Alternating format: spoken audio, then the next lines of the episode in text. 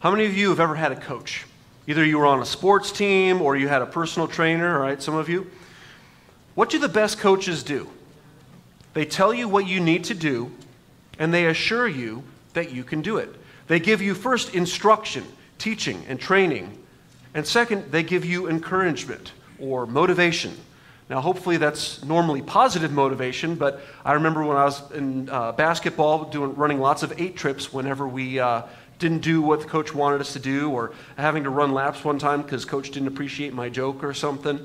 But hopefully, it's, it's normally positive motivation to be the best you possibly can be, to fill, uh, fulfill your potential.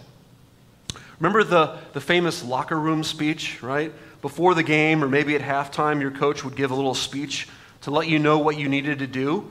But he or she would also try to inspire you, to motivate you, to do what you know you needed to do. Even if you've never played sports, I'm sure most of you have seen a sports movie, right? So remember that scene where uh, the team is losing or the team's down, and it's at halftime, they're discouraged, and the coach needs to explain what's going wrong and how to overcome it. He or she needs to inspire the team to do their best. Well, maybe you've never had that experience, and maybe you're, you're not really into sports movies. Well, I'm sure you've had a teacher or a mentor or a boss or a family member who saw things in you that you didn't even see in yourself and helped give you the confidence to do something you never thought you could do. This is what the Apostle John is doing in today's passage. I encourage you to turn to 1 John chapter 2. Uh, if you're using any of the Bibles there provided in the seats, that's on page 707. 707. Uh, otherwise, if you take a Bible or open up your Bible app, you go to the last book of the Bible, Revelation, you flip a few short books to the left from there, you'll get to the little epistle of 1 John. So turn to 1 John chapter 2. Uh, while we're turning there, just let me uh, say that we're continuing our series through 1 John that we're calling Basics for Believers. John is giving us basic truths about the Christian life, and he's been stressing up to this point the importance of truth and light and love in the Christian walk.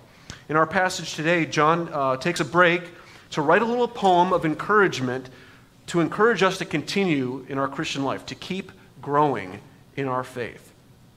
So join with me in reading there in 1 John chapter 2 verses 12 through 14. I am writing to you, little children, because your sins are forgiven for his name's sake.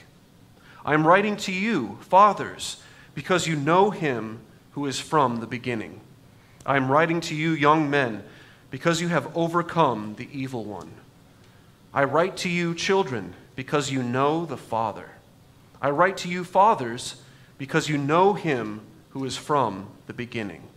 I write to you, young men, because you are strong, and the word of God abides in you, and you have overcome the evil one. Title of my message today is You've Got This.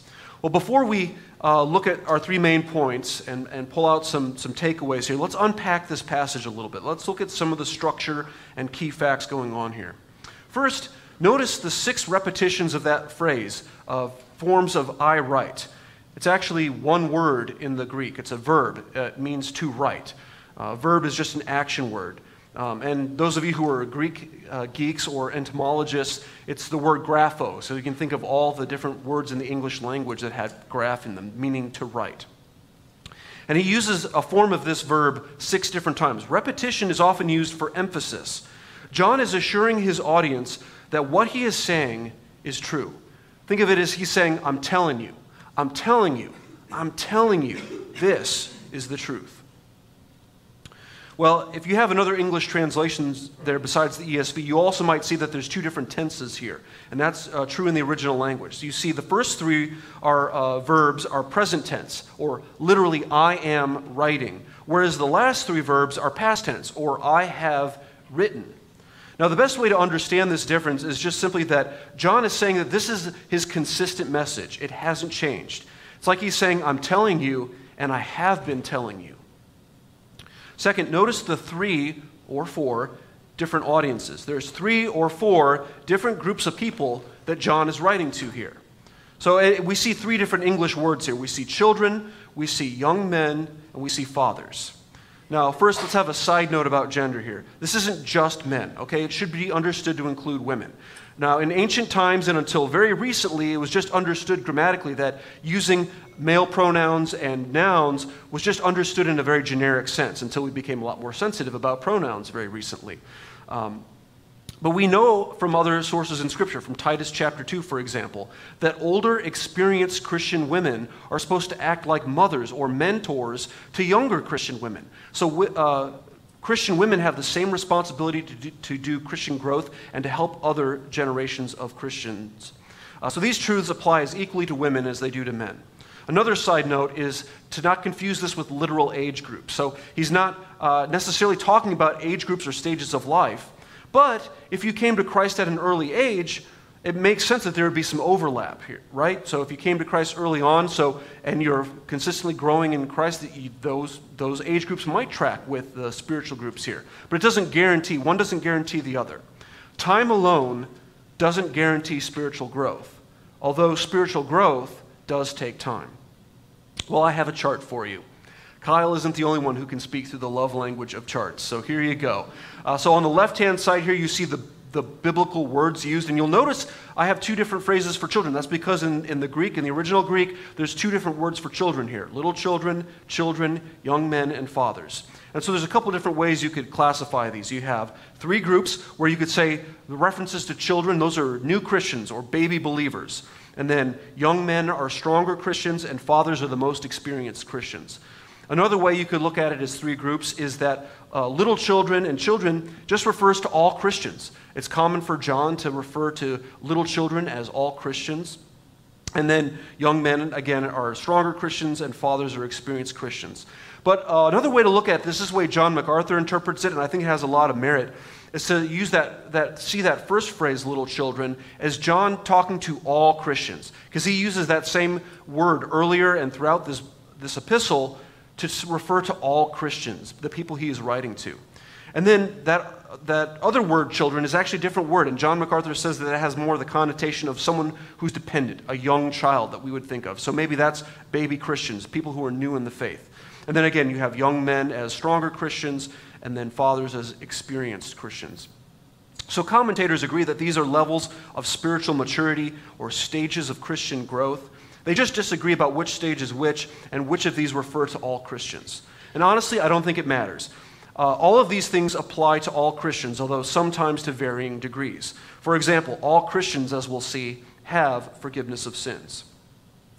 And let's not forget that John likes double and triple meanings, so it's entirely possible that he means all of these options. The bottom line is that certain things are true for all Christians, and certain things take time and effort to experience fully. Well, finally, as we're unpacking this text, notice the location of this passage in the greater context of the letter of 1 John. John has been telling his readers that they need to be walking in love and that they need to be walking in the light.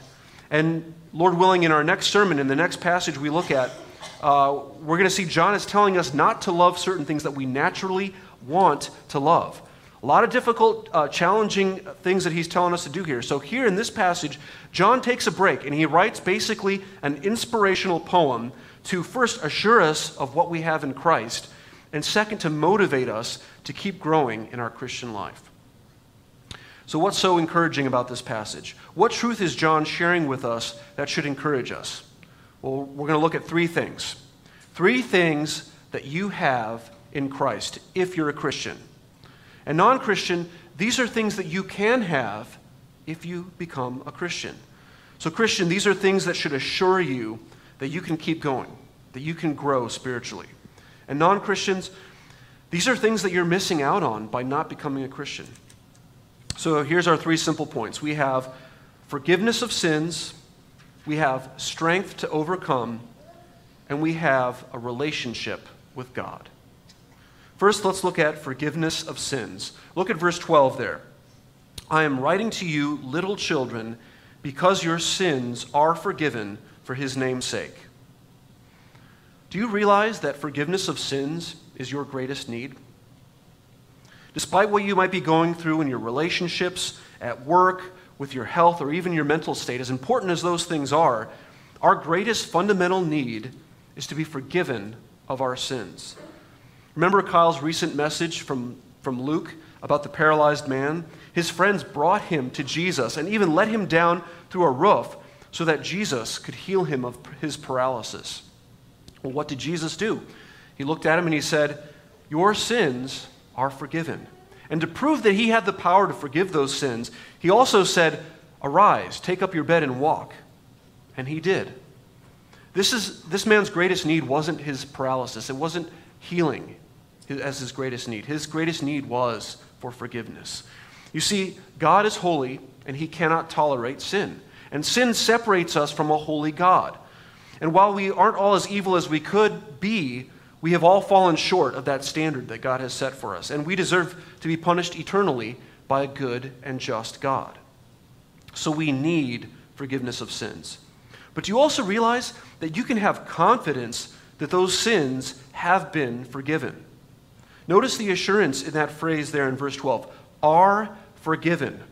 Not might be forgiven or could be forgiven, but are forgiven. We might say, have been forgiven.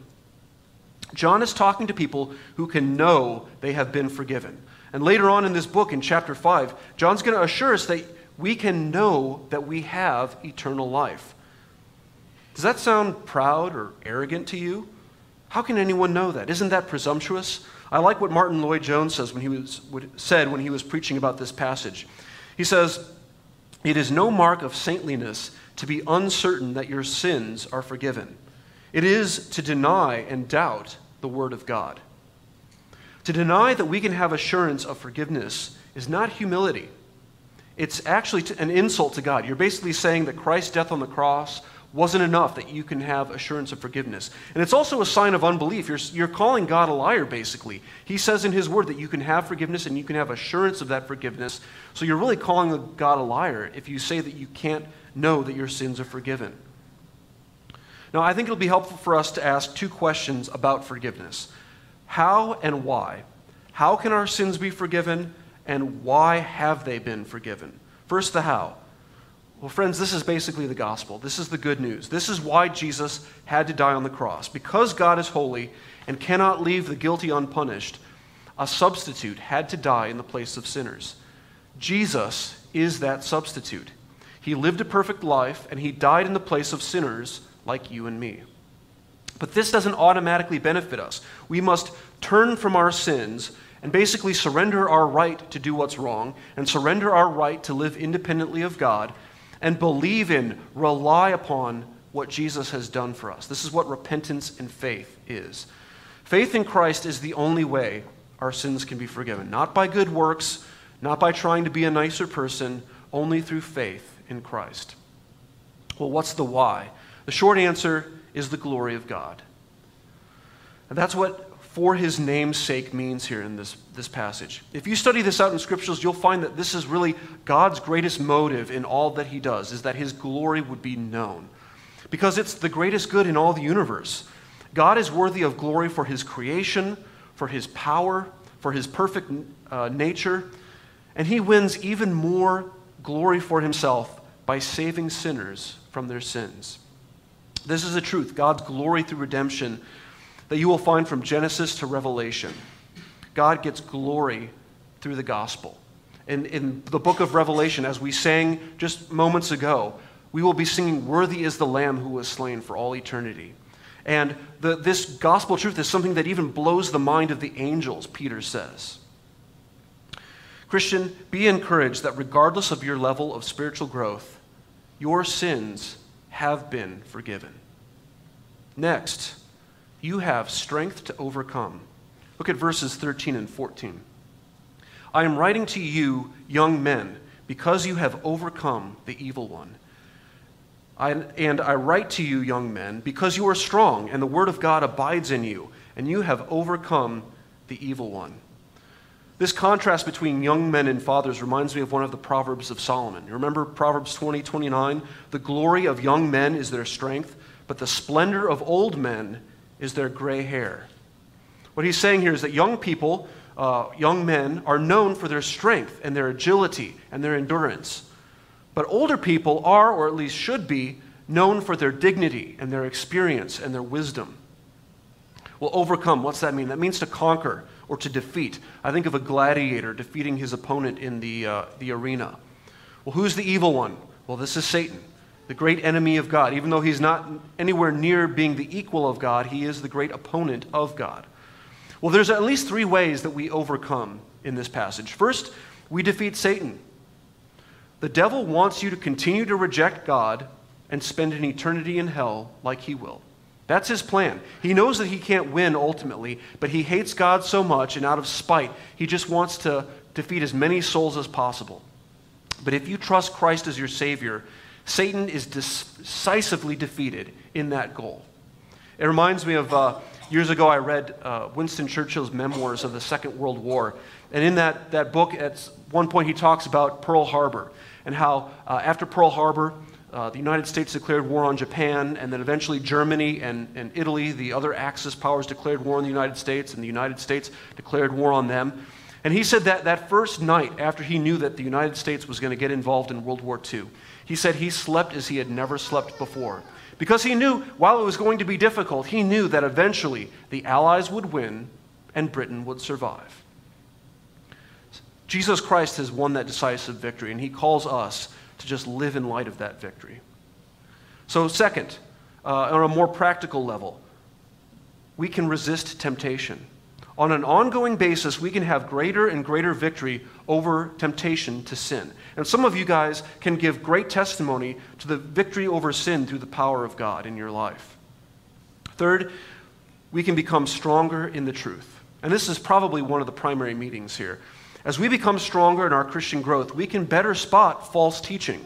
Part of Christian growth is becoming what the Bible calls more discerning, being able to tell good from bad, truth from lies.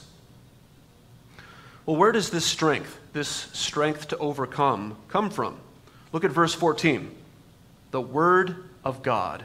This is the key to Christian growth knowledge of the Scriptures. But it's not just head knowledge.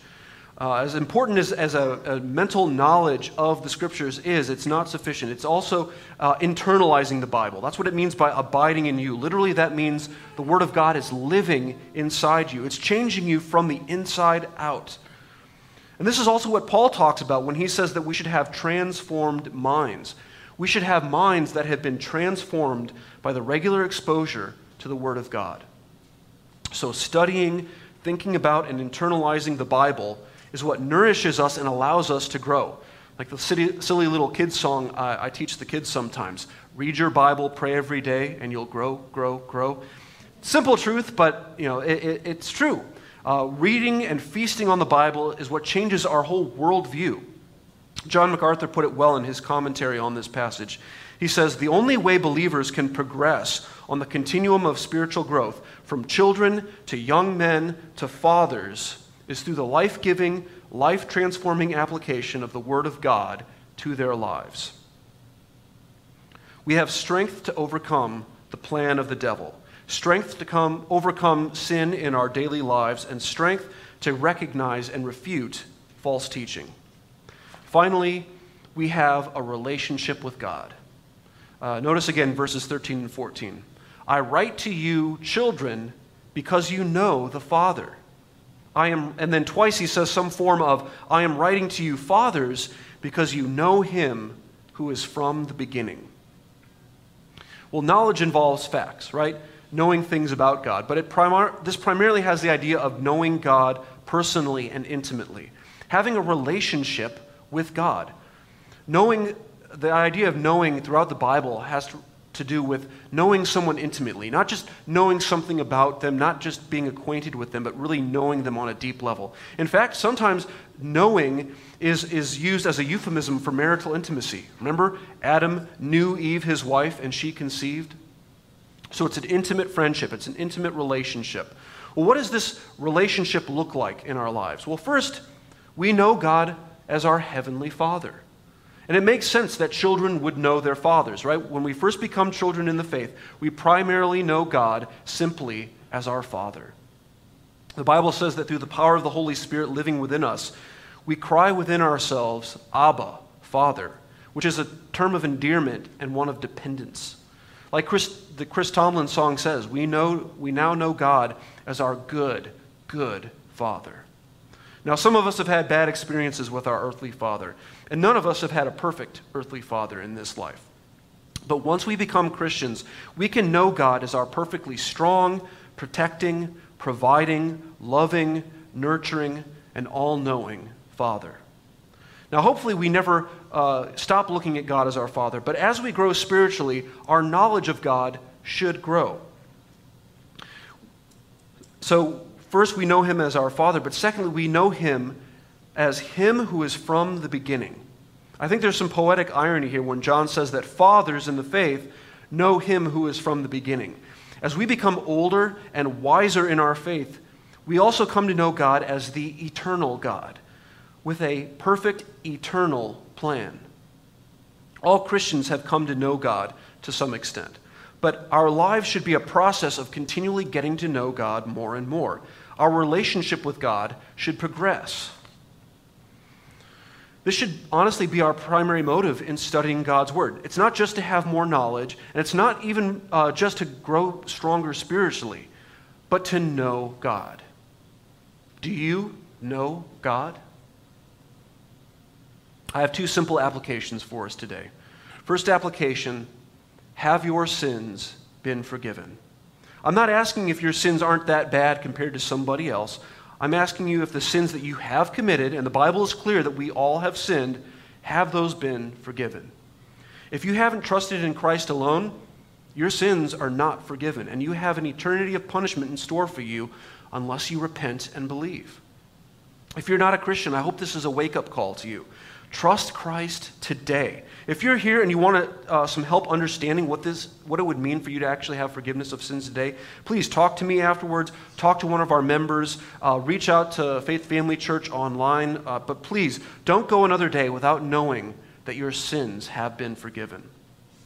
Christian, I hope that you're encouraged that despite whatever you might be going through right now, everything will be all right in the end because your sins have been forgiven. Second application Are you growing?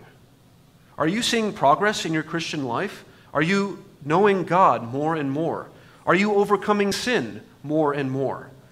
If not, why not? Are you discouraged? Are you struggling with something? Are you just lazy? You know those simple things that will help you grow spiritually, but you just can't be bothered to do those. You can't be bothered to set aside a time where you can read God's word and pray and, and, and being with other believers isn't a high priority for you. Well, how do we grow? First of all, we get saved. We trust Christ. You can't really grow spiritually if you're not truly a believer, if you don't have the Holy Spirit of God living inside you because you've put your faith and trust in Christ. But once we become believers in Christ, how do we grow? We feast, we, we read God's Word. That's what it's saying there in verse 14. We need to have the Word of God abiding or living inside us. We also need to pray. Makes sense, right? How can your relationship with someone progress if you never communicate with them at all? We should get to know God through prayer. We should pour out our hearts to Him in prayer. We should have a ministry of prayer. And we should pray for growth in our life. And we should go to church, not as some ritual that somehow you're doing God a favor by carving out some time on a Sunday morning to sit in some chairs quietly for a while. But you're here because you want to feed on God's word. You want to remind your heart of what's important. You want to encourage others in their Christian life, and you want to be encouraged in your Christian life. And if that's your heart, then Christian community in a local church will help you grow. But let's be clear growth is not optional for the Christian. Did you know that you're actually commanded to grow? If you do a study throughout the Old and New Testaments, uh, God is constantly commanding his people to know him and love him more and more, and to be stronger and more courageous. We don't grow in Christ to make God love us more. All right, God can't, if you're in Christ, God can't love you any more than he already does. In Christ, we are loved completely. We also don't grow in Christ so that we can be proud of our accomplishment and look down on others. We grow because we love God. We grow to glorify God. Well, I started this sermon uh, thinking about coaches. Let's end this sermon thinking about coaches. As part of my extensive research uh, for this sermon, I rewatched two of the three greatest Indiana sports movies of all time. One was Hoosiers, of course, and the other was Knute Rockne All American. I would have watched Rudy too, but there's not really a locker room scene in it. It's more about Rudy getting that sack at the end of the game. Spoiler alert, everybody. But remember the locker room scenes in Hoosiers and Knute Rockne? Hoosiers is all about a hard nosed basketball coach, played by Gene Hackman, who leads his tiny team from a small school in small town Indiana to go on to win the state championship. And this is before they ruined Indiana basketball with the class system. So it actually meant something to be the state champion in Indiana back in the day. In Hoosiers, there's a final locker room scene before the big game, before they play South Bend Central for the state championship, where they, all the players are talking about who they want to win for. Let's win this for all the small schools who never had a chance to get here, says one player. I want to win for my dad, says another. Finally, a player says, Let's win for coach who got us here. And they all nod their heads and they agree. They're going to win this game for coach. Knute Rockne, All Americans, another great uh, sports film, and it's probably its most famous scene is when one of the star players, George Gipp, who is then played by the actor Ronald Reagan, is on his deathbed. And as he's lying there in the hospital bed, his dying words to his coach, Knute Rockne, are these words Rock, sometime when the team is up against it and the breaks are beating the boys, tell them to go out there with all they got and win just one for the Gipper. In the movie, uh, years later after the Gipp's death, Notre Dame is getting beat by, of course, Army. And during halftime in the locker room, Coach Rockne recounts this story of, of George Gipp's deathbed words and tells them to win one for the Gipper. And the team is so motivated by the story that they go out and they beat Army in the second half. Well, the phrase win one for the Gipper became a famous sports slogan and, not surprisingly, became a favorite motto for all of Ronald Reagan's political campaigns.